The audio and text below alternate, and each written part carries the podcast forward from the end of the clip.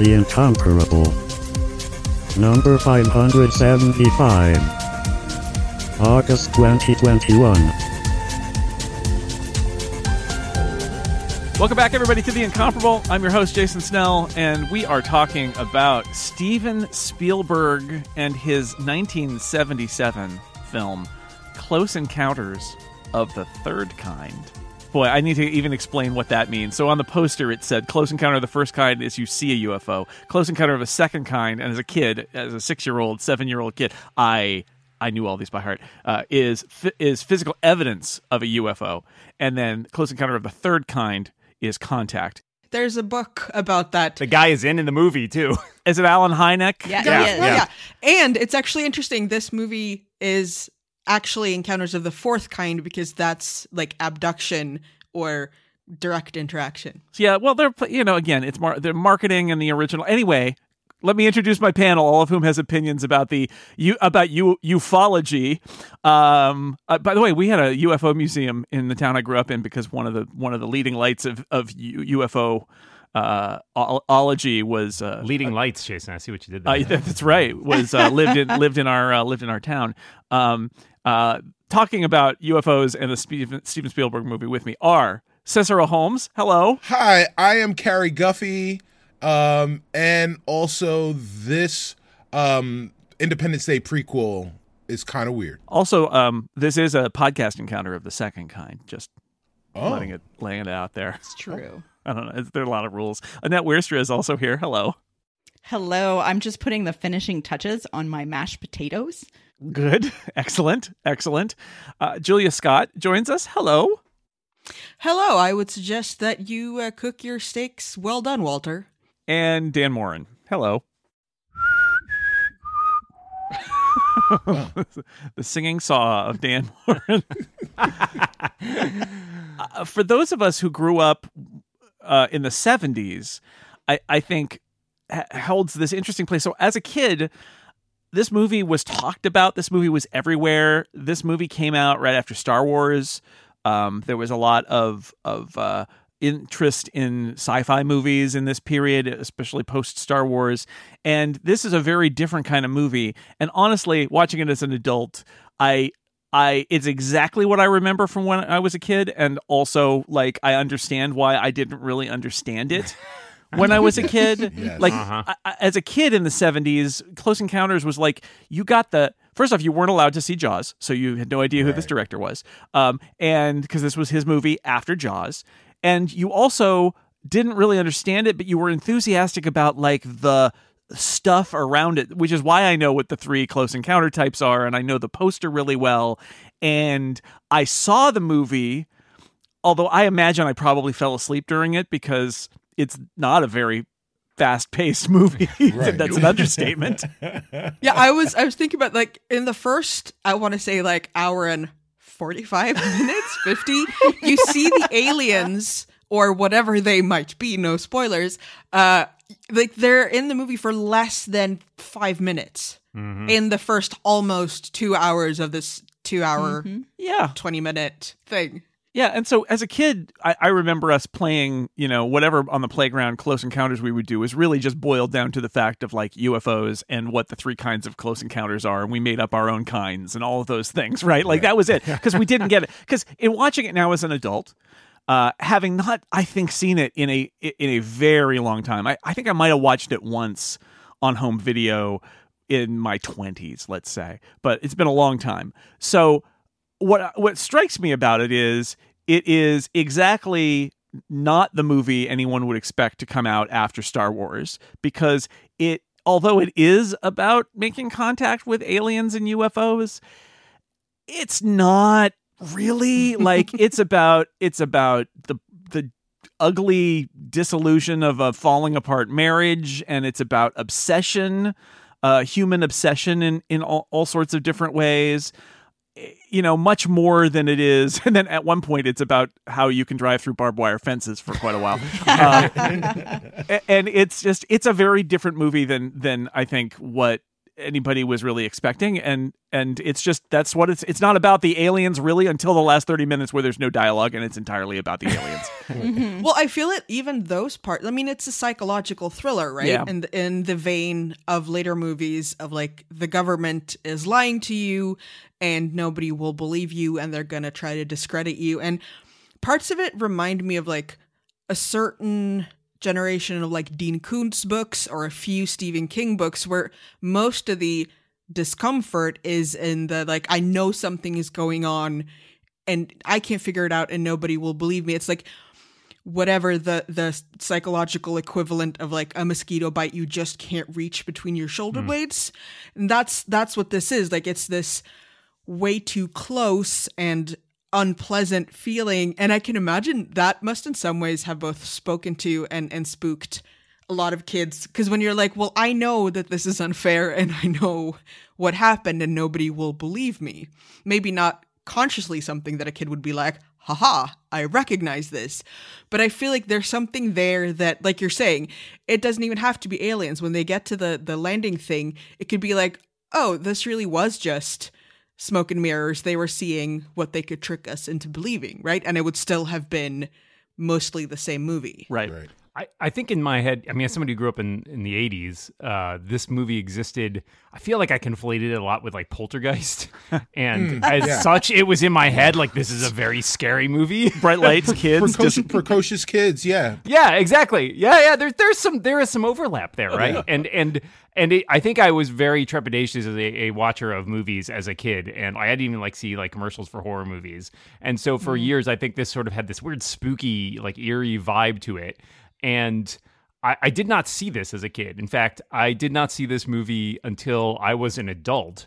And I think this rewatching it for this was the first time I had seen it since the first time I had seen it, uh, which was I mentioned in our pre-recording thing that I had a story about the first time that I saw this movie.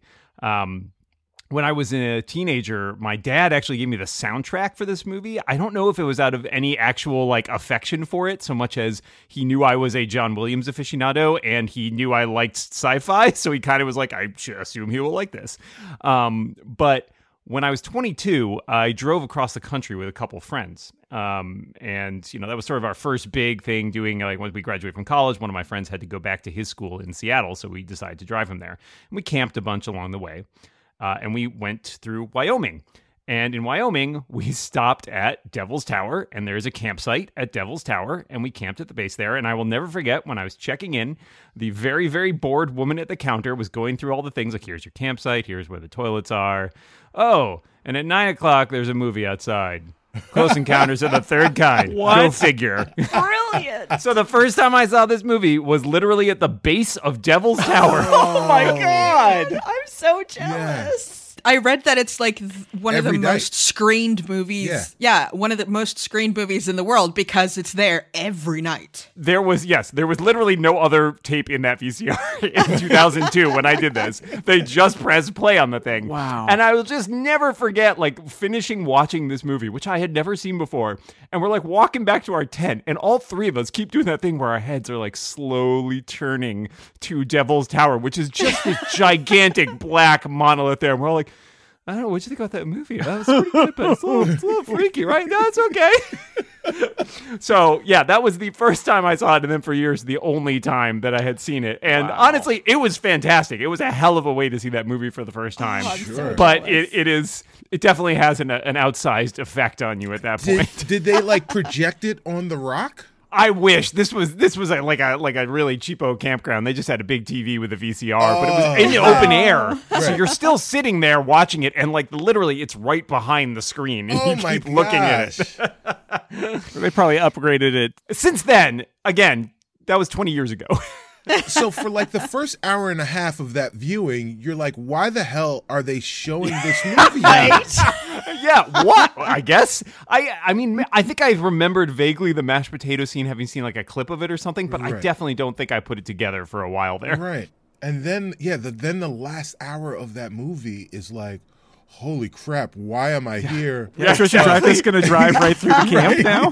Why did we camp here? Right. This is creepy. Uh, if I get a red man. jumpsuit, I'm out. Yeah, so so the thing the thing that uh, uh, much like a lot of the people on the panel I, I, I think I saw this like maybe the 10th anniversary in 87 or something like that on video um but I was a, a, a kid in the 80s so I grew up I was you know maybe uh I was 10 or 11 when I saw it uh so this was kind of like the first time that I've actually seen it with adult eyes um but what it struck what struck me was how much of a sci-fi film this was in the 70s Yeah. when that's how sci-fi was because Star Wars kind of changed what the definition of star what sci-fi was. Yeah. Um so you look at uh, a film like this, you look at a film like Star Trek the Motion Picture, they were sci-fi in a very different it was heady sci-fi. 2001.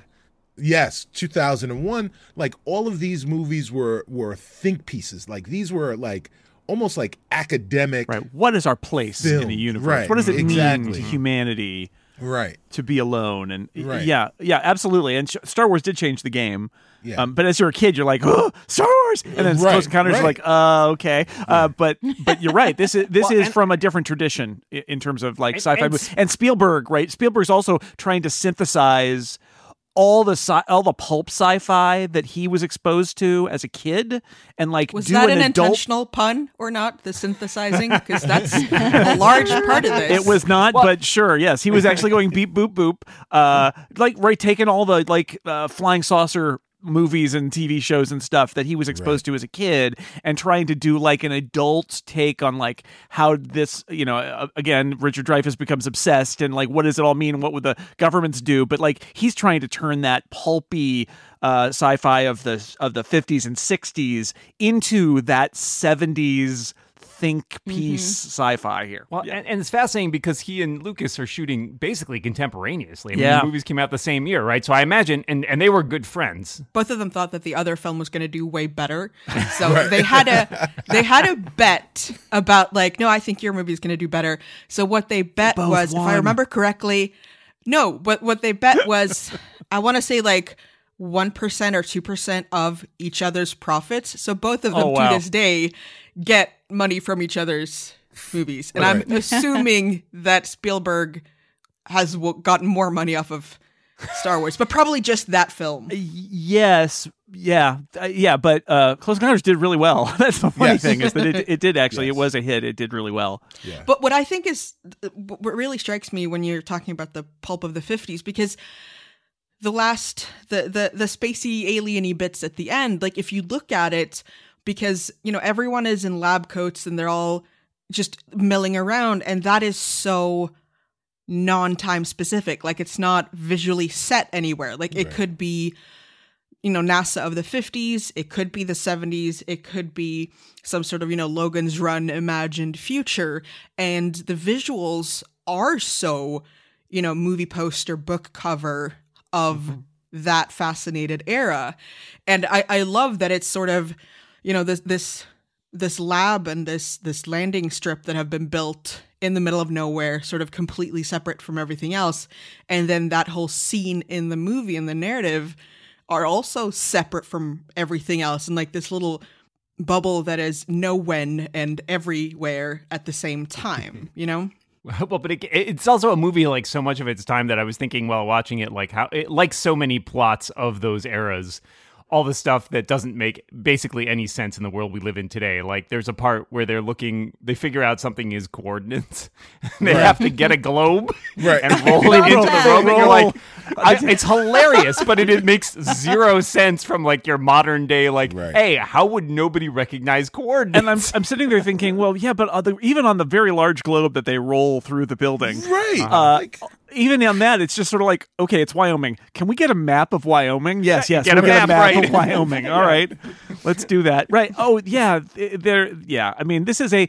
I think watching it this time, uh, what I was struck by is this is innocent in a way that I feel like the success of Star Wars essentially kicked off a real uh, you know, it, it was a gold rush, but it's also kind of a renaissance of um, of thinking about science fiction topics in various ways in movies and TV and creating a whole market for it. And and like it really science fiction was there before but like Star Wars really put money into it and then a lot of stuff came out of that right? And this is innocent in a lot of ways where I thinking about Spielberg's filmography because this is really his second major film after Jaws and he's trying out a lot of stuff here that knowing the future, knowing what he would make later, I, I can sort of see him sort of test driving a whole bunch Yeah. of ideas. He's credited mm-hmm. as the screenwriter, although a lot of people contributed drafts. But like he's he's experimenting with the the his fallout of his parents' divorce, right? But he would deal with that later. There's scenes in this wi- in the family, Richard Dreyfuss and Teri Garr and their family, and they're all yelling at, at each other simultaneously. Oh my It- it- God. it reminds me of of ET a little bit. Yes. Uh, the the dad is already gone when ET happens, right? But uh, it, and the um the alien stuff, you know, he played with that that kind of stuff later. The obsessed Richard Dreyfuss stuff. It's all. It, this is a movie that's sort of trying to be everything at once, and I I think it is. Okay, I'm going to say something controversial here. I think it's kind of a failure when viewed from the present because Mm. it's not one thing. It's like a little sampler of a bunch of things. And I feel it's like a little disjointed at times in, it- in the way it portrays that. yeah, but I see what Spielberg is trying to do. Like there, this is this is a, a movie with that reminds me of Raiders of the Lost Ark in that they did a bunch of stuff in the desert where Francois Truffaut, Truffaut and Bob Balaban are out there finding things in various deserts, right? And it's like all mysterious and what does it all mean? But it's also this adult drama about Richard Dreyfuss and Teri Garr and their and their marriage falling apart and his life falling apart and his kids and how they're affected by the marriage falling apart. Like it's all of those things happening. Um, I'm not sure any of them gets quite enough, other than driving around Devil's Tower. I'm not sure anything gets quite enough time that, that the time it deserves. Yeah, to show it going there. But like you can see it all there. This is a very personal Spielberg story that he would tell again and again and There's again. so much happening in the family dynamics as I was watching it this time, and especially thinking to myself, like, this is not a, this is clearly not a healthy like family relationship mm-hmm. happening here, and it doesn't really get a lot of resolution. Like, she leaves him, and then he leaves the planet. Like, oh that's pretty much it. It's like you might not get along with your wife, but you just like walk away from your family. I'll show you. I'm going to space. what I was thinking watching from now is also like a lot of movies of this era had a lot of like you know just like so much bickering and fighting in families between parents and kids between kids that this movie like it's not for a long time it's not even clear like is this a rocky marriage or is Yeah. this just like the 70s normal you know and so like it would it for me i feel like there should have been more because Yep. there's no way of knowing like is he having a bad bad day and that's why he doesn't want to help his kid with his, his with his oh, fractions is he always an absent husband Or is he transformed by his UFO experience? And it's like, I don't know, was- maybe. he, was, he didn't care about the fractions before the UFO. yes. Right. no but and but no, Like that's what i mean like is is this just is this just like sort of some sort of like social realism thing of like oh you know this is how family life is or are we supposed to read it as part of the narrative? Is the marriage breaking down? I read it as such just watching it as Yeah. someone who actually likes my husband uh but um you know it, it it's not it's not clear if like is that part of the narrative just from the way it, it's in it, it within its context kind of. I think it's interesting, you know, as I was watching it, some of part of my brain is thinking like if they were making this movie today, right? Like how would Yeah. they do it? And there's a lot of mm-hmm. little things where you're like this is kind of you would have to have like this finite setting, right? Like, there's a whole theme that winds through this a little bit where he talks about Pinocchio and the "When You Wish Upon a mm-hmm. Star" motif and all of that, and it would have been like built up, right? They would have shown that like as a kid he always longed for something more, right? Like there would have been right. all this background and backstory, but we don't see that. We're just kind of plopped down into this guy's life, which feels very much of the era, but is definitely not the way a modern film would get made. And in some ways, I like this it's different. It's not as polished, even though it is, you know, Spielberg, who is uh, one of the you know arguably most polished directors around.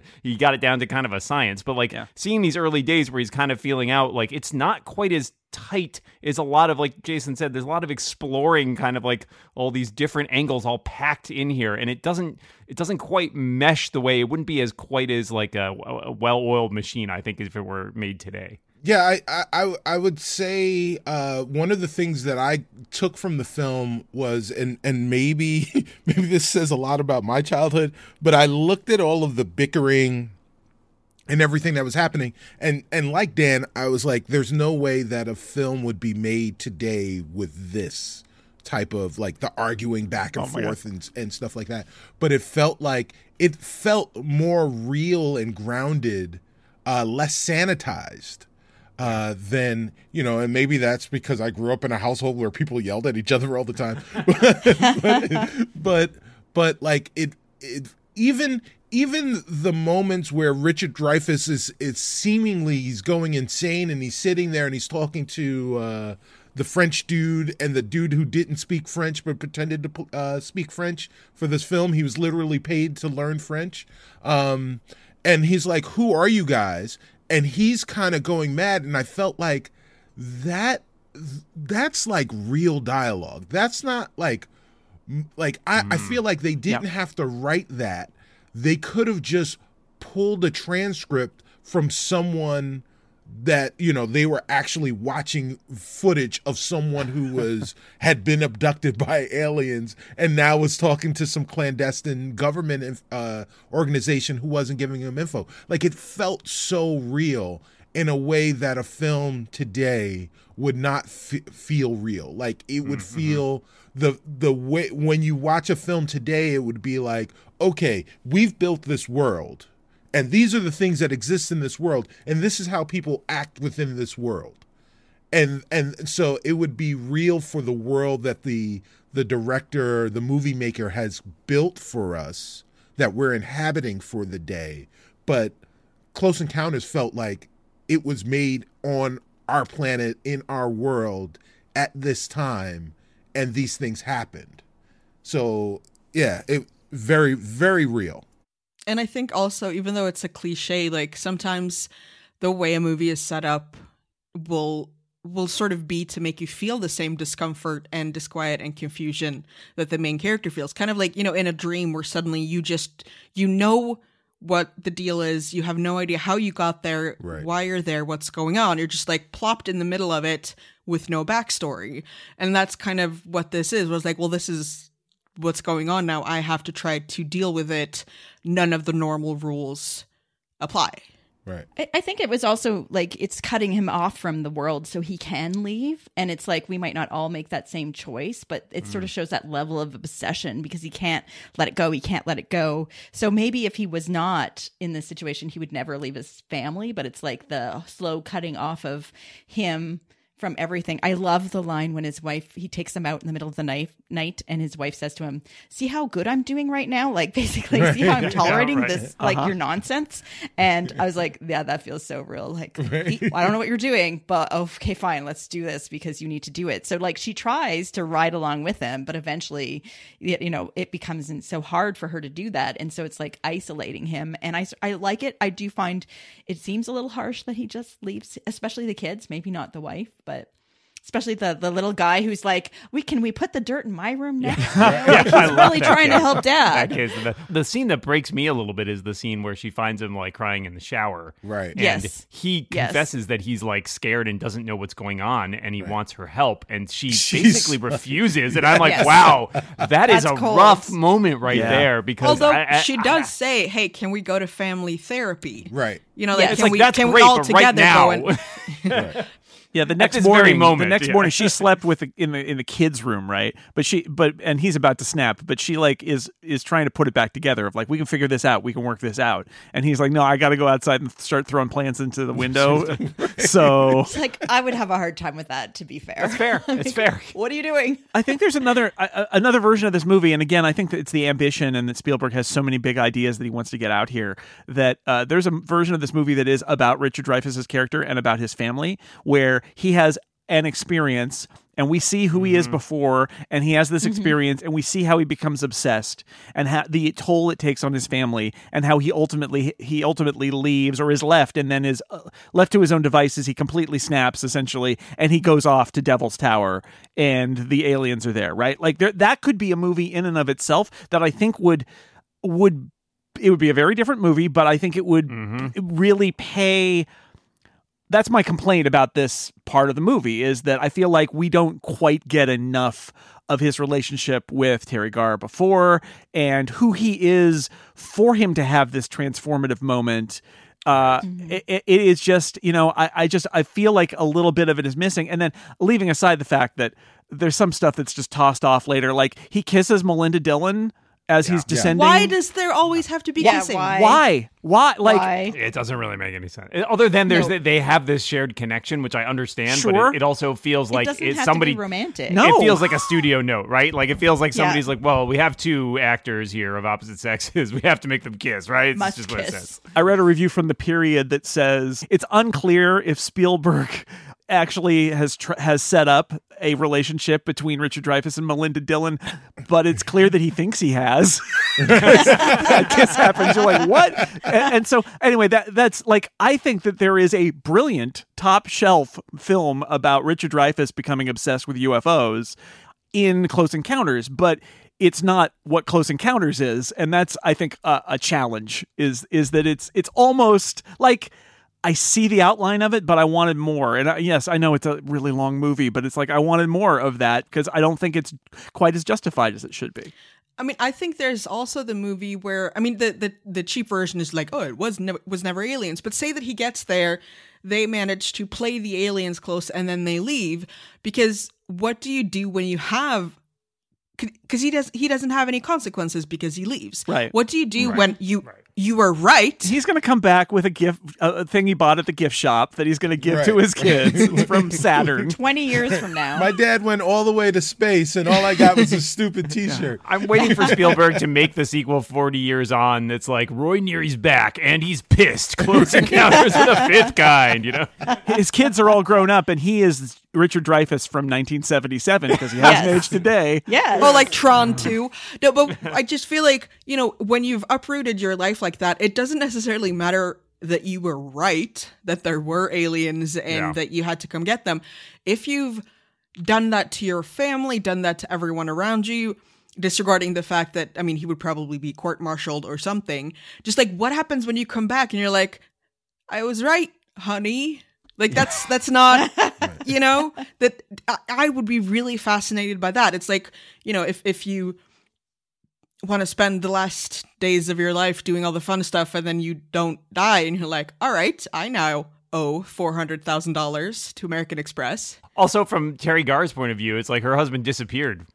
Just Yeah. literally disappeared off the face of the earth for 40 years. I, I imagine, you know, Bob Balaban probably goes and visits her and Francois Sends a Truffaut, and they do their little double act that's half in French and half in English, where they say he's gone. It's a very important mission for the. Uh, we, we. Tru- Truffaut would propose somewhere around there. let's let's talk about that stuff because that's another interesting aspect of this movie. And like I, I likened it to Raiders of the Lost Ark, but like there's several shots where I'm like, whoa, he is getting ready to go out to the desert to shoot Raiders of the Lost Ark.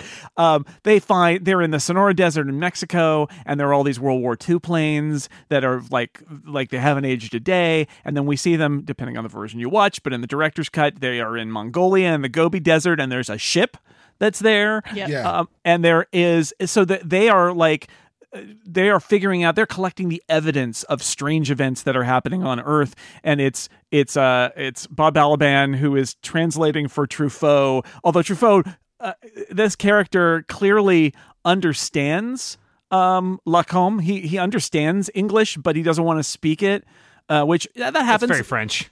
But he uh, he also speaks it because he does that presentation and apologizes not- for not his poor well, English. and yes, like yeah. he's like, but he's still communicating. Well, this is I was going to say this happens in sports a lot. Actually, you see this where there are there are um uh players who they do speak the language, but they don't feel like it's they speak it well enough to be uh to do it in certain circumstances, like when with the media. Diplomatically. Kind of. Um, and so you, you see that like Ichiro, uh, for example, speaks English really well, but he only does interviews in Japanese when he or did when he was with the Mariners. And you see that with a lot of uh, Spanish speaking players as well, where they they actually do they are learning English, but they are much more comfortable being interviewed in Spanish because they're not going to make a mistake or say something dumb because they're going to be using their native language. So I was kind of reading it that way. It is delightful though. It's like, oh, now he's speaking in English. Wait a second.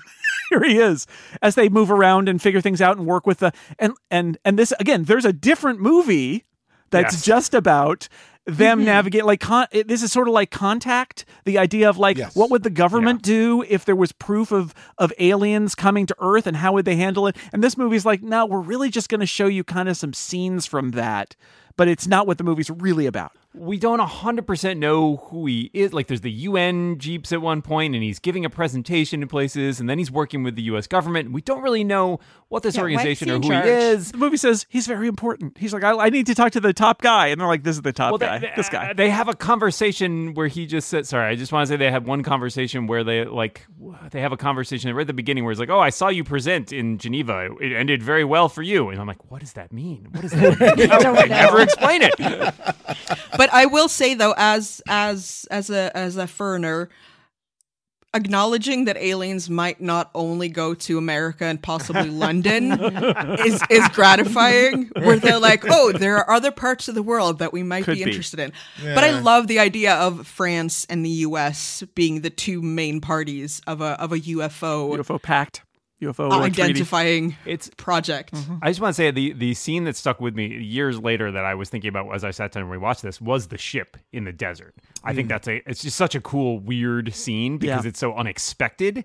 Uh, and it reminds me actually very much of there is a scene in um, Lawrence of Arabia where he gets to the canal. Oh, yeah. and he's in the desert and he looks up and he sees the boat going through the desert. And it always reminds me of that scene. And part of me wondered if it's Spielberg like tipping his cap a little bit to, it. yeah. But between that and the, the planes, which I looked up are actual thing, like that was an actual yeah, flight that of planes that actually- disappeared in the Bermuda Triangle. So And the, the ship too. They all disappeared in the Bermuda Triangle. There was research done. Cool. So we all watched the director's cut, and I think what's unique about the director's cut is we're saying this for a uh, two-hour plus movie is how short it was, right? Like I feel like a director's cut in 2020 would be you gotta add Four hours to long. three hours the long. Zack Snyder. Right, right, exactly. like you know, would be at, at the very least three hours long. Yeah, it- and if um, if this film were made today, it would be a like a shot for shot reproduction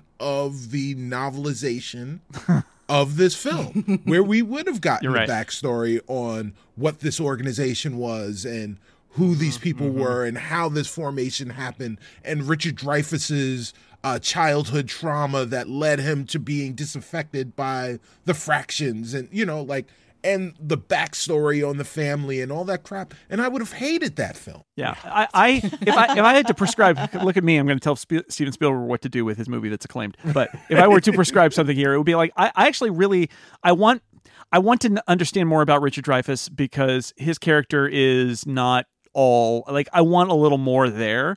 I love the impressionistic way that mm. Truffaut and Balaban are just d- scenes from scenes from another movie. I kind of love it because it, honestly, having having watched all of the X Files, getting the details of the government conspiracy is never, Never gonna be as good as seeing like, whoa, they discovered a weird thing. Oh, they discovered another weird thing. Now they're at Devil's Tower. What are they gonna do? There's a guy with a keyboard. They're playing music. I don't know what's happening. Right? Like that's all. It's like the, the I like monsters that. aren't scary once you get to see them, and the government Right, that's the needs to be move. needs to be shady. Oh, and when we do see the government in action, they're they've like they've like knocked out or killed a bunch of animals, and and they're they're they're hunting Knocked out. We learn later. and they're hunting people, and they're and they're like that's the the super scary part. But then we get the oh, but oh, uh, the guys in the white coats are they're they're okay. It's the it's army guys who are bad. Yes, the guys that one scene reads in 2021 that one scene read to me a little uh the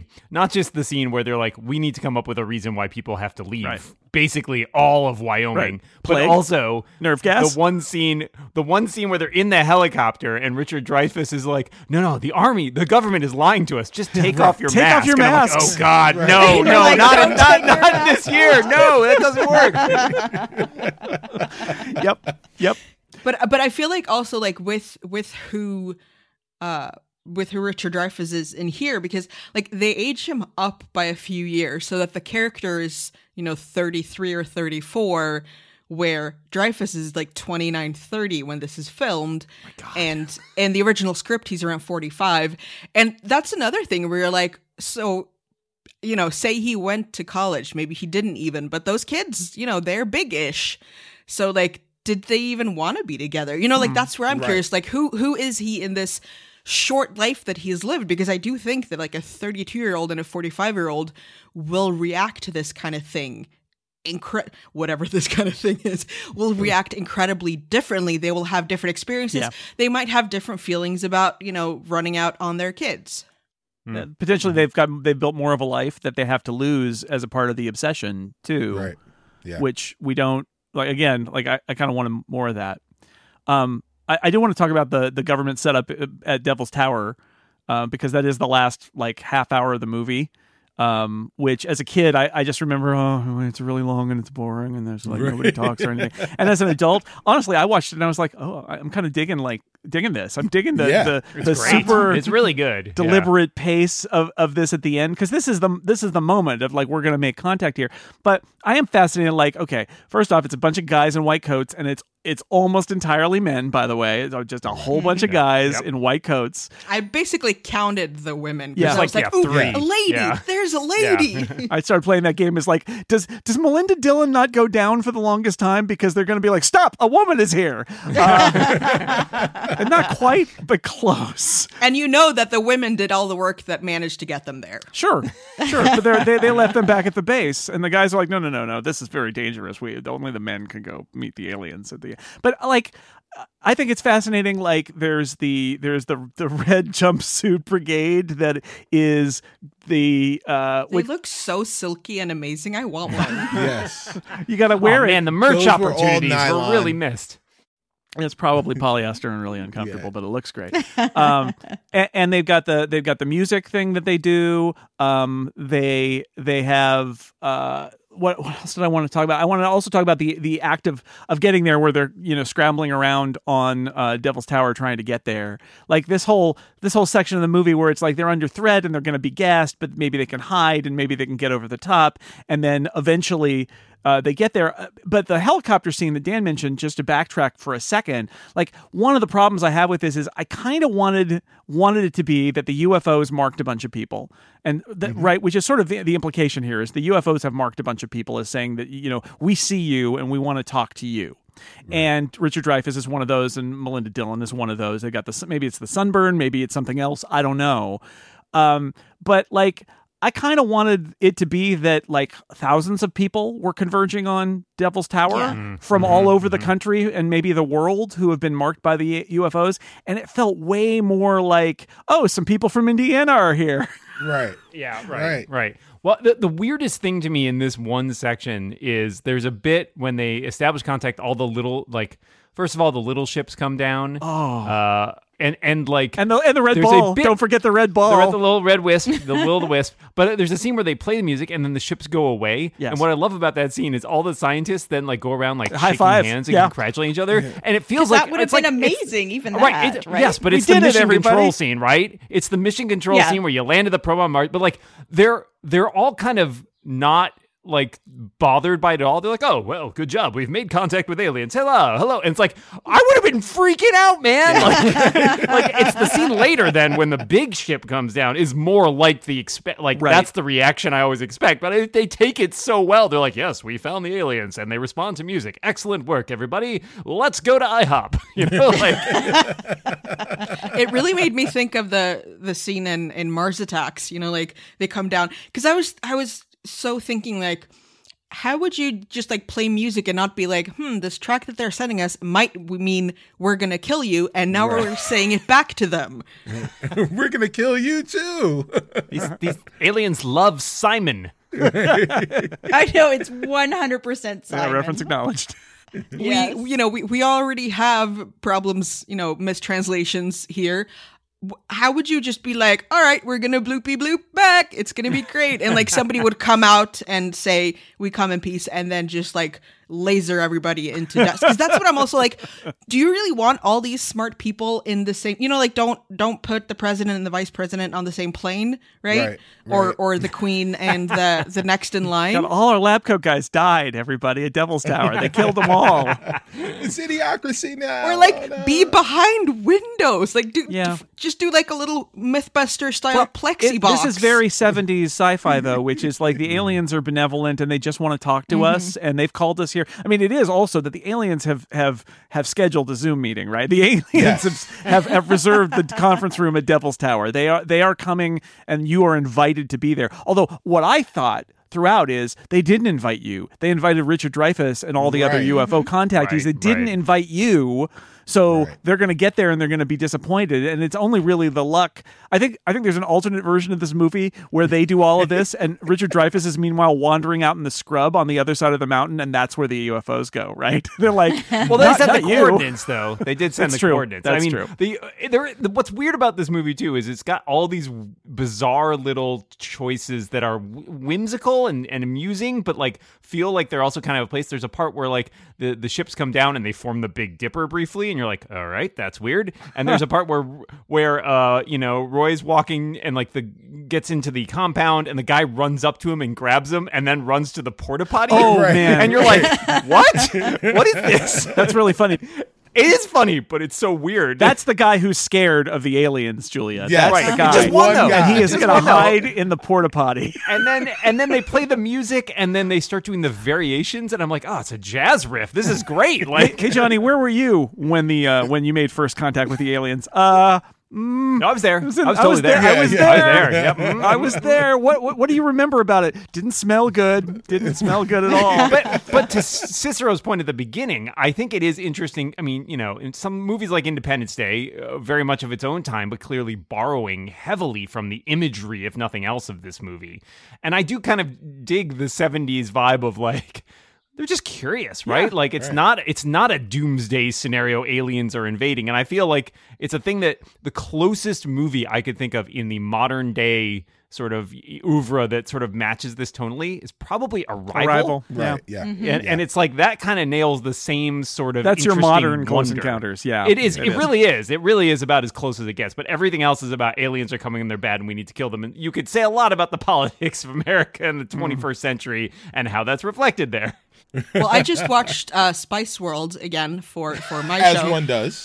where they do have also aliens coming down the same kind of opening and then Ginger Spice has to make out with the aliens, so that's kind of where my head was right. at when the spaceship opened. Well, that that explains Richard choice. Dreyfuss and Melinda Dillon kissing. Then okay, I got it now. I, I, it all makes sense now. I like how they take uh, Richard Dreyfuss though, and they they spend this huge portion of the movie trying to gas him, get him off, and then all of a sudden they're like, "Flip! Oh, let's put you in a uniform. Make sure you have your proper vaccinations, which you should do." Yes. And uh, yeah, and- but then like, oh, now you're part of the team, and Well, so you it's like all this You- time, you like, persevered. Oh, you made it over the mountain, so now you're okay, and we'll take to you be in. okay. Yeah. Well, it's uh, I don't know. I, I mean, what I like about that is that it's Truffaut. I think that character Mm-hmm. he is.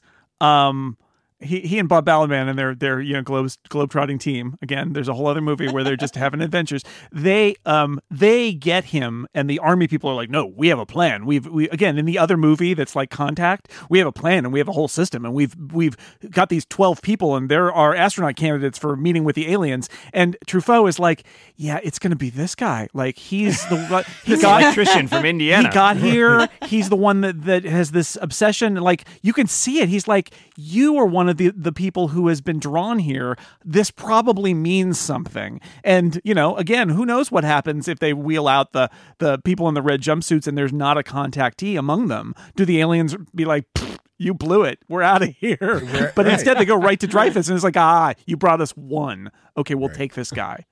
Uh, and I like I like that that that good. that they're the scientists, right, that are processing things in a different way than the military, and they're the ones that are sort of trying to navigate around the military and and make it happen. Um, I, I like that about it. That that, that that's the. But it is funny. It's like, but we got to get him in a jumpsuit. All right. right, or And ask him about his blood type. right? Did they send him a little purse to take with What's him? your blood of- type? I don't know. I don't know. Whatever.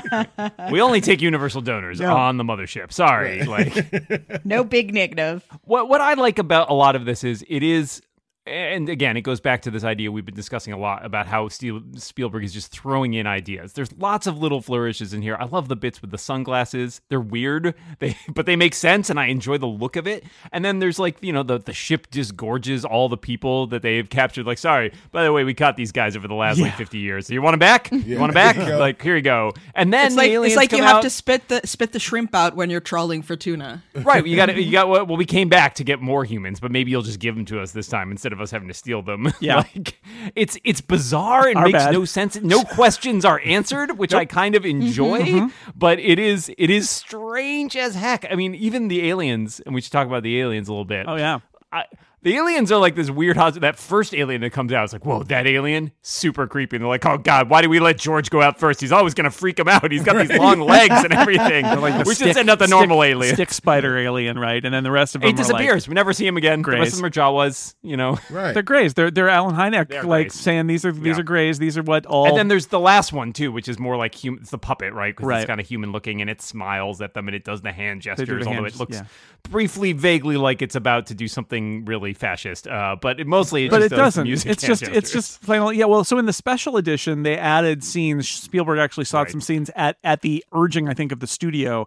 Uh, because they wanted to market this that you could see inside the spaceship and there are some scenes where where they're inside and it's this light you know glowing cathedral like inside and when it came time for him to do his you know director's cut final version um, he took all that stuff out because he he on on reflection he was like that's too much. I don't want to the, the delight is that we don't know. Like we just see the the glimpse of them and then he goes and then it's a mystery. And and I think that's a uh Yes, good that's good call. I think that's a good call because I like that I like the mystery of it and that we the the point of this movie is not what happens when you get on the spaceship right? It's everything up to that point. Um and and so I think that's a good a good way to end it. I wanted to see the film that was about the people that had been taken. Like you've been gone since 1945. It's it's 30 years later. Everyone you know is old. Have you seen Taken though? The Steven Spielberg eight-part miniseries that is Oh. like you can see that this is like the precursor to that and looks at from yeah. 1940s to 2000s Oh. and like actually does look at like the the history of like people who were taken, scientists and like sort of three different angles and I really liked it. It's really hard to get now. Uh yeah, I thought I thought you were talking about a special set of skills. Sorry.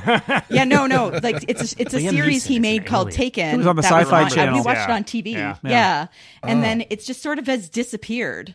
There's that Mel Gibson movie where he's a pilot that was he wasn't taken, but he was frozen in the 30s, and then they uh, bring him back in the in the 90s, and he's Encino like, Man. yes, no, I think it's I think it's called F- Young Forever, Forever Young, and yeah, you Forever know, Young, like yeah. having having you do want to know what they've been doing, but I'm also curious about like because you can see from the clothes like they've just sort of been again like randomly scooped up, uh, and you don't know not like changed their clothes in 50 years or No. 20 Well, years, I you guess. know, well, that's the thing. I want to know, like, were th- were they frozen in stasis? Maybe, maybe t- you know, time works differently. So these people were all picked up at the same time for the aliens, and then they've been right back. Like they just Right. took them for tea in space for two days, and that's all they've experienced. They make the joke about Einstein being right, right? About Yes. the relativistic aspects. And Right. No, oh, Einstein wouldn't have been an alien. It's like, Right, right. It's Einstein was Okay, sure. Yeah. Go with that, all right? another thing that uh, happens right when Dreyfuss makes contact, right there, there's the. Uh, we didn't talk about this scene, but I, it's it's actually one of the more memorable things from when I was a kid, which is the car. You know, he stopped trying to figure out where he is, and the car drives up behind him, and he waves him on, and the car goes along and, Oh, and yes. insults him, and then another another lights come up behind him, and then they raise up above him.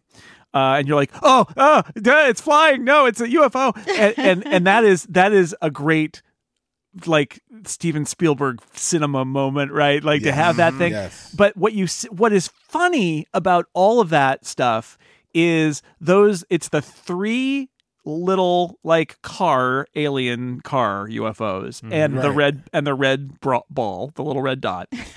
and they're and but it's like they're hot rodding. In fact, if if I was to make a, a reference here, I think he's kind of doing American graffiti, Graffiti, with yeah. UFOs. Yep. which Richard Dreyfuss was also in. Right? Uh huh. And and then they go off, and- and then the, the punchline is that they everybody's chasing them, and then they go off and and fly away, and then the one car goes off and, and He's fine. crashes. He's He's, fine. I'm sure he's fine. I- yeah. Uh, the the other scene too. Uh, I think we have to talk about the scene with uh, uh, Jillian and Barry in the house when the Oh, aliens yes, take of course. him. Yes. Because that scene is scary as hell, right? Yes. Like that is a so really scary. It is. And I'm like, why are the aliens so mean?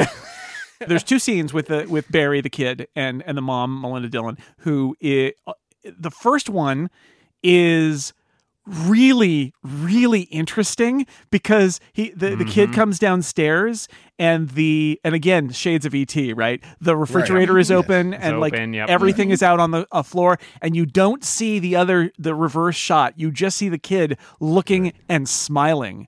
And you're Yeah. like what's he smiling at? What's happening in that kitchen? That's that's all we really get of of that. He he wanders it's off and all the toys like come alive. All and the toys come alive, with the right. cymbal and all that. It's really creepy and real. That's the other reason why I think as a kid, like like this aspect of it, you know, Spielberg kind of goes all over the place tonally. Like, because there are parts of this that are very funny, there are parts that are weird, and these these scenes are kind of unsettling. these are your I think, poltergeist uh, scenes Exactly. Yeah. exactly, and like that scene with the door, right? I think which is kind of an iconic scene. Yeah.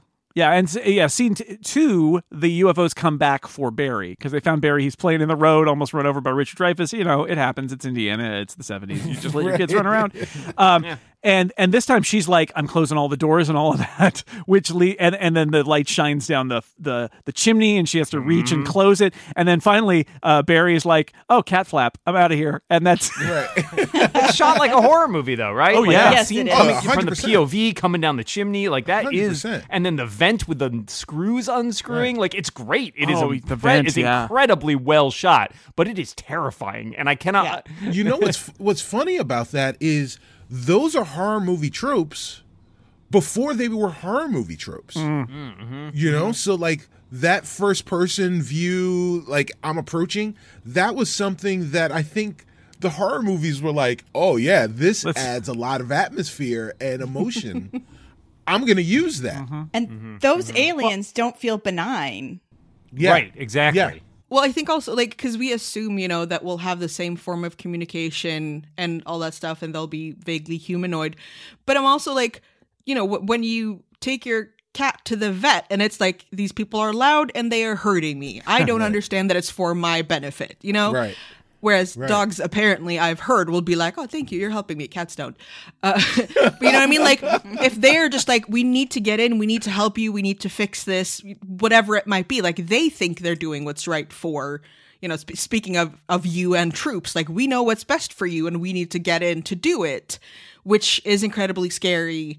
I'm not saying that's what's going on, but just like if you look at it from all these different perspectives, it's like it, this is super scary. But it's because I don't know what's going on. they're advanced, Like but they have a they, and they have a reason Trying for to it. To figure out how to get in your house, man. Right. They don't want, and they don't want to harm. You don't want. They don't want to blow up your house or something. They just want to get in and get Barry because they need Barry for a little while, and then they'll give him back. But, um, but they they made a connection with that kid, and they want to like uh, show that kid around before they drop him off at Devil's Tower later. So Or maybe like you know he has he has an aneurysm that's going to blow in his head in two years, but we're going to fix it, and then Maybe it's so. never going to be a problem. maybe he's fi- he's the chosen one, and he, there's a, a legend that says that. No, no, no, never mind, never mind. I didn't say that. um, the uh, yeah, this is another movie that's in this movie, and and I think that that you see here.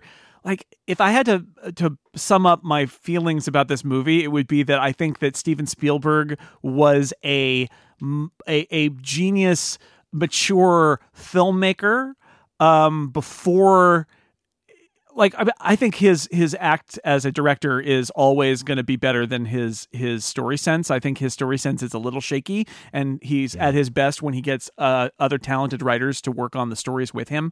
Um, here, I think you see that uh, kind of writ large, which is he's got a lot of ideas. None of them are really entirely thought all the way through because there are too many and there's no room. But the individual, like the shots, the pacing, the the look of this mm-hmm. film, it like this is his movie after Jaws. He's very young man at this point. This is his first, you know, or first or second movie with a decent budget, and he, you could see it. Like he's a genius when it comes to being a director. Like.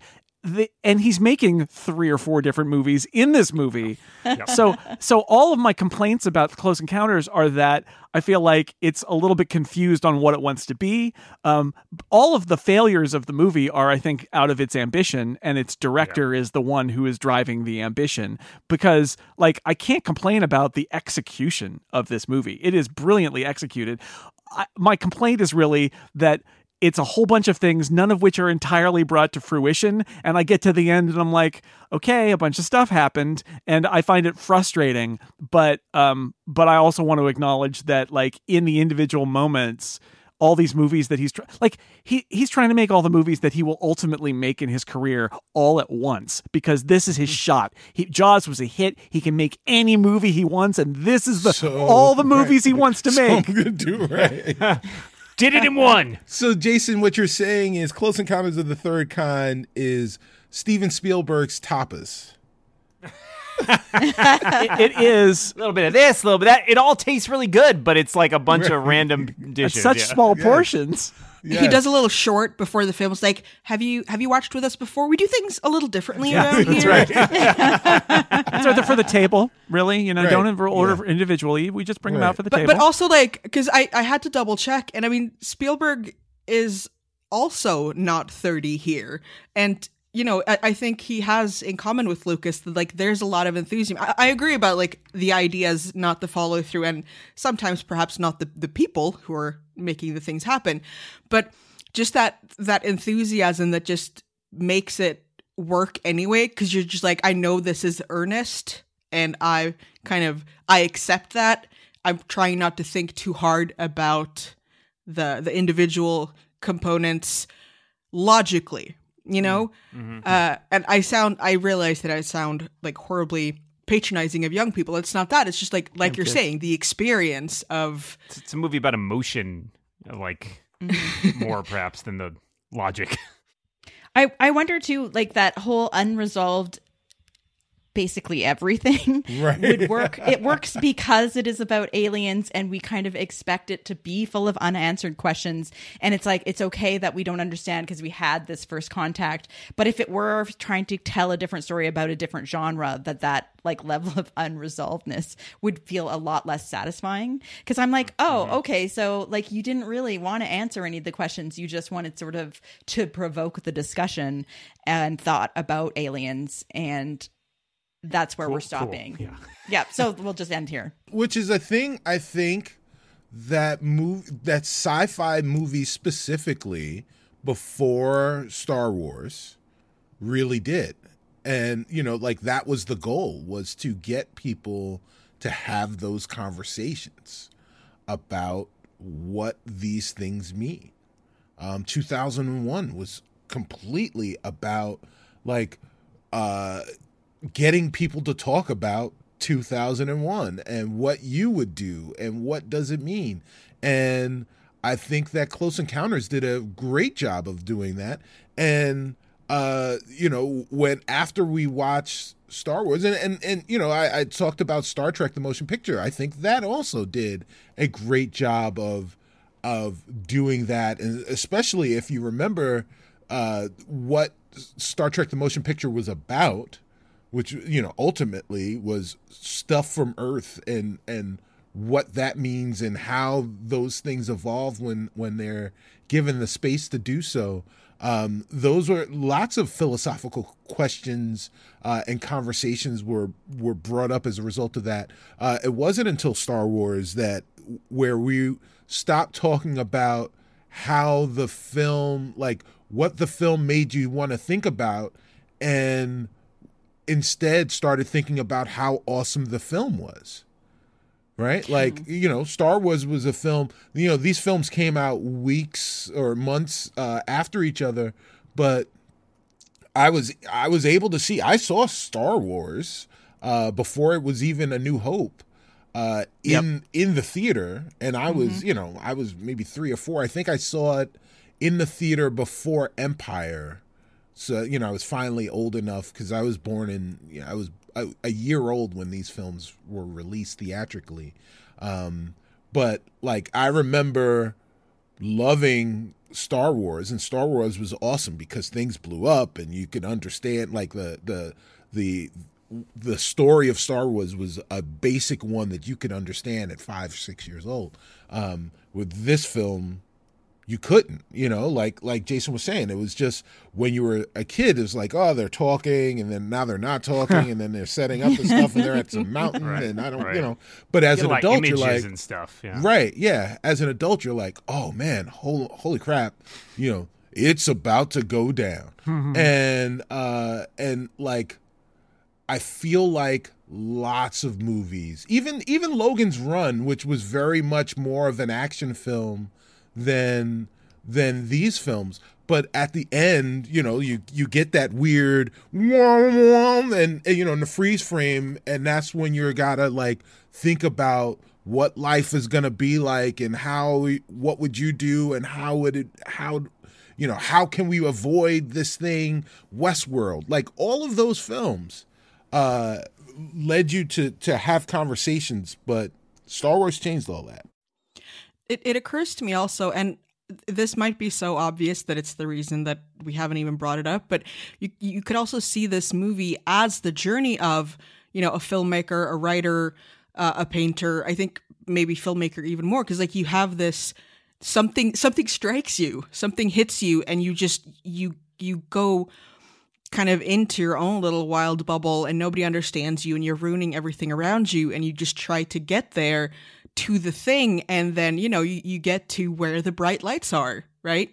Uh, and then i guess you have to disappear from your family and never talk to them again. But like having having that conviction and that passion and not quite being able to to control just knowing that like i this is something that i have to do and i can't i can't quite control what happens to me or anyone else along the way. And then i mean it's it's almost like a sort of you know uh, pilgrim's progress where like all the things can be metaphors for for the act of of creating art if you want or you can just look at it as a much larger metaphor. When I was watching it, it struck me that you could read it as a, a metaphor for mental illness, where you have a person. So being an group of artist, right? yeah, like, basically, right? Like you have your own perception and you see the world in a different way, and you're having trouble relating to them, and you are like being drawn to the people who understand the world in your perception, and then eventually you um, disappear off the planet. But no, uh, uh, so yeah, I was like, it. It was really that kind of struck me as a way you could read it as well. and I, I've mentioned it a couple of times, but in those scenes with Teri Garr and Richard Dreyfuss and the kids, and they're all yelling, which is a it's like the Robert Altman family film where everybody yells simultaneously. There's a lot of overlapping dialogue, very 70s thing, a lot of overlapping dialogue here. Like I've read enough about Spielberg. I know enough about his history that he's pouring his heart into the fact that this is a dissolving marriage, and that he said that his parents' divorce is like the most made the most impact of anything on him in his life. Like he spent a lot of time processing his parents' divorce, and uh, it's all on the screen here at, at- Right. when he's 29 years old or whatever when he's making this movie. Um, and and I think that's why it's the most affecting part. Even though, like I said, I feel like there's parts missing from it. It's like I can I can see him pouring his heart out here. And it's also, you know, it's a very clear reason for a marriage to break up. And, you know, for, I don't know exactly what happened in his case, but for a father to disappear. You know, he didn't, I mean, kind of he abandoned you, but also he had to go to space. Right, Like, it is- provides uh, provides reason for something that doesn't make sense if you're a kid. Right, Right. is Right. well, what if what if what if dad got a secret message and had to leave to take care of important things and and go to space? Yeah, and mom and i mean also if if you really want to be mean about it then you also get the message that or, or, or the the feeling that i think a lot of kids small kids of divorce have they get the like well it's mom's fault because she demanded things of him and you know she was she was the not fun parent right. uh, she was the one who was wrong he was right it's very easy to idolize the the parent who left and thus Right. never got to make any more mistakes Well, let's uh let's wrap this up. I want to go around one more time and just give uh, some overall thoughts about this as a movie as a whole. Um, how did it hit you watching it this time? Um, Annette, let's start with you. Okay. Uh, this is probably I have the DVD, which I was like I kind of laughed I'd forgotten it was on our shelf. Uh, but I saw it for the first time as an adult, and it's interesting to me that it still hits me in the nostalgia so hard because Right. I'm a 70s kid. Yeah. And it's just like going back and watching a movie from this era, it just feels there's something so familiar about the the tone and that pacing of that time was a lot slower and yeah, so watching it I was just taking me back into time and uh enjoying sort of being in that space and I didn't mind that it was like slowly walking me through and I think it is definitely I probably appreciated more watching it as an adult. I think as a kid I was a big time ET fan. I love that movie. but I never saw this one and I just think even though it is making me nostalgic for the 70s, it was good to watch it as an adult because it's not really a kids movie. Well, and like I said, I think a lot of people who were very, very young when they encla- encountered Close Encounters is uh, also didn't intend that, but there we are. Uh, it, it because it's not a movie that is, I think, as understandable by kids. Uh, my nostalgia for it is so much about the sense of like the idea of the marketing and the like some big concepts from it. Unlike Star Wars, where like I totally I saw Star Wars, I got Star Wars, I saw it again, right? Like I totally it makes sense. Close Encounters was always a little bit weirdly different because it wasn't really for me, even though everybody was talking about it, and so it hits my nostalgia differently than like Star Wars does, where I've revisited it a million Yeah. times, and even in the moment, I was super into it. Um, Cicero, what do you think? Uh, yeah, this is a film that I really loved watching as an adult that I don't know that I'll ever watch again. Um, and I can't recommend to other people to watch it unless I know before. Like I've got to know a lot about you beforehand before I can say, Yeah. "Oh, hey, rewatch this film," um, because there isn't a lot of action. You call it a sci-fi film, but I can't recommend it to people that like sci-fi today Right. right? And um, you know, I can't recommend it to people that are younger and and show them this film because it it feels so anachronistic to what they know movies to be. Um and and then, you know, like I can't uh recommend it to my partner to sit down and watch it with her because she's going to be like, "Oh, there's like the sci-fi concepts in here are just way too heady for me." So like I don't understand what's going on because this movie is so disjointed and she'd be right. Yeah. So the, there's like no one that I can enjoy this film with except the people on this panel, and we all just watched it. So we're not going to watch it again, right? Yeah. So we'll meet back here in ten years and watch it in some virtual reality or something. And yeah, I, I Perfect. I I agree with you. I think that disjointed is a good way to put it. I I'd say actually when when Arrival was mentioned, it's like that might be a way you could say it's like, did you like Arrival? Well, then Right. this is like the '70s movie version of Arrival. Are you interested in that? And then, like, if you can get Arrival and '70s movies together, you're like, okay, you could watch it. We'll let you it's watch a it. rival, but it's a rival, but with a lot of disco. You know, Right, right, exactly. Everybody's hairier, just Right, right. hairier. There's a, yeah, it's a lot more polyester. Uh, Julia, part of me is like we were talking about like it's a sci-fi movie where the aliens barely even show up for the first two thirds which which i kind of like like because the aliens aren't the thing and like horror movies the monster isn't scary once you get or isn't as scary as what your brain can do. But it's also like it's interesting to watch this kind of stuff because it you know it, it's kind of like you know reading something like lord of the rings where a lot of the things here were so you know groundbreaking and inspiring that you've seen them or read them so many times after that if you know seeing this as as an adult it does it can't have that magical quality that it did then because you, you recognize all of the things that that it has inspired but you saw those things first Right. and it's really interesting with those things where like I know on an intellectual level which parts of this were really groundbreaking and I can be incredibly fascinated by facts like, you know, there was pretty much no CGI in in the sense of like completely computer generated content.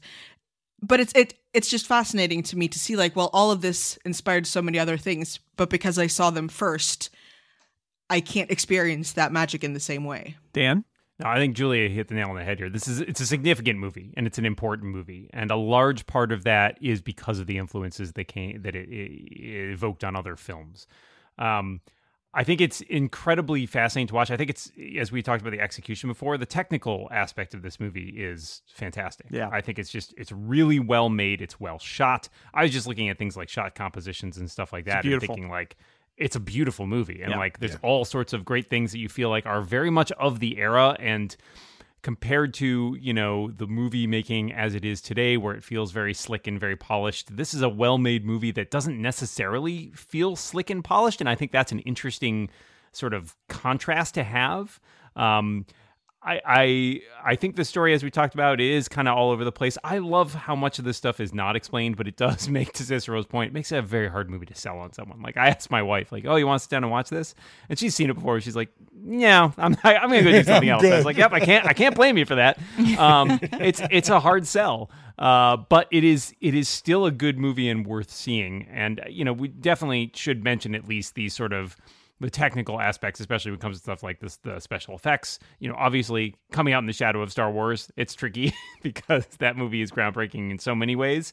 Um, but this is still a fantastic uh, movie in terms of just the the visual effects aspect and just every aspect of that. I mean, you've got a couple like really fantastic cinematographers on this movie.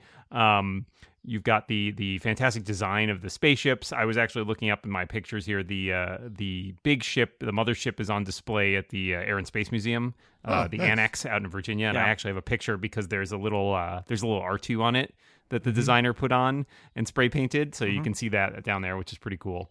Uh, and then, of course, I got to mention the music, which I mentioned up front too. But the John Williams score, I mean, obviously, John Williams, eh, again, identified with so many other movies, but he does some great work here. He weaves in a bunch of stuff. Obviously, music is a very central point of this. And so I think having him, you know, uh, what he created for this movie kind of is a, it's a fascinating counterpoint to his more, you know, franchise entries on the Star Wars and Indiana Jones sides, et cetera. Um, uh, you know, he works in When You Wish Upon a Star and all that. It's really it's a great sounding movie too. So I think from all those standpoints, it is is significant and worth watching. But it is definitely a movie that is kind of a hard sell from a 2021 perspective of what movies should feel like now. I read that Williams did the music first and then Yes. Spielberg used that to sort of set the rhythm and the feel, which I think you kind of can tell. It's it's really interesting because he you know he made the music for the movie, yes, but he didn't make it for the movie that existed. Right. He so yeah, so Spielberg edited the film to match the score hmm. as opposed to matching the score to the edited version of the film. Fascinating. which is fascinating, and especially explains why there are very long. Like I think the the soundtrack has like several minute, you know, seven minute tracks and stuff like that, which is a long a long segment for a musical score. yeah i i think i'm pretty much with everybody like i i look at the rapturous adulation that this movie got in 1977 and that has you know that momentum has continued on to it being in the national film registry and all these things. And honestly i look at it and i'm initially baffled.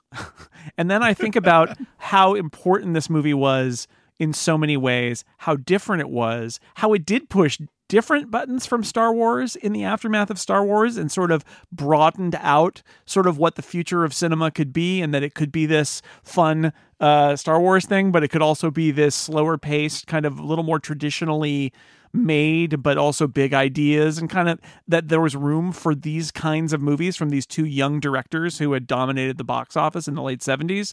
Like I, I see that all of the groundwork is being laid for a, a lot of Steven Spielberg's future, and you can see his his talent on display and his ambition in every frame of this movie. But yes, as a movie, I, I don't think it really works because it's trying to do too much and it's beautiful technically, um, but the story is a mess. And I think it lets down that story of Richard Dreyfuss's character by uh, not giving it quite enough. And and yeah, the ki- kissing Melinda Dillon at the end is not set up at all. It's like, what are you doing? Like it, it shows, it sort of exposes the failures of the screenplay. Don't Uh, kiss him. You're the mom from the Christmas story. Come on, it's it's very confusing. So so yeah, I think this is a movie. Like Cicero said, who do you who watches this movie? I'd say it's people who have very specific interests in the history of film and of this kind of film. Um, it's uh, something you watch if you liked Arrival and want to see the 70s version of that. Uh, and I would say, perhaps first and foremost, it's not a bad movie to talk about if you're starting, let's say, a podcast series uh, exploring the subsequent films of Steven Spielberg. Hypothetically. it might be good for that too, because I do think a lot of his his movies are in here.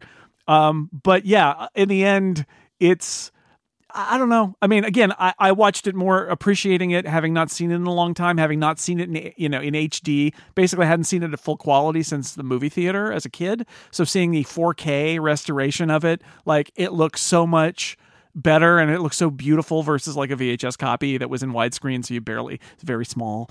Um, but yeah, it, it is it is not a movie that I'm going to revisit uh, very often, maybe every few decades. Uh, But I can appreciate it and think. I enjoy thinking about it, and I enjoy talking about it with all of you. Um, but I, I, it's it's not a favorite for me. Who knew that when we made contact with aliens that uh, they would bring a tuba? But that is apparently what happens. It's flutes, flutes all- talking to they got it tubas. all. It's all just flutes talking to They sh- tubas. it would have been amazing if it was uh, bagpipes because those Oh. have been used to scare people off. wow. then then we would have to open fire. That would be the The scene the scene where it does play the bass note that shatters the window is a great moment though. Yes. That uh Yes. that we that our subwoofer finally got a good workout with Sorry, that one. It tuned was it. amazing. Just had to tune it there, yeah. amazing. it's the brown note. well, uh that wraps up this episode of The Incomparable where we talked about Close Encounters of the Third Kind. This was a close encounter of the podcast kind. Look, I brought it back around again. Let me thank my panelists for being here. Cicero Holmes, great to talk to you about this movie. It's only us, only us, we we few here who can watch this movie together. Yes. So the the outro just in my head right now is being uh is being scored by the theme for the Close Encounters of the Third Kind. Um, and it is incredible. So thank you for that. Oh well, you're welcome. Dan Moren, thank you. Uh, Jason, after this, can we go through a dirt in my window? Uh, we can. Julia Scott, thank you. My theme is uh, the Swedish kid song from the 70s where they talk about banana contact of the third kind or banana encounters of the third kind. Wow. So that's I, I'm sad I can't share it with with the audience. Amazing. Uh, Sweden in the 70s is a whole other thing. Annette Wierstra, thank you. Thank you. And I think we should do that sleepover and build sculptures together. Oh man, I went to a summer camp the summer after Close Encounters came out, and guess what I built in the uh, pottery lab? Yeah, you a devil's tower. You know it. and thanks to everybody out there for listening to this episode of The Incomparable. We will see you next week. Will we be talking about Steven Spielberg again? Is it possible that this is the summer of Spielberg? I don't know. Maybe. Tune in next time and find out.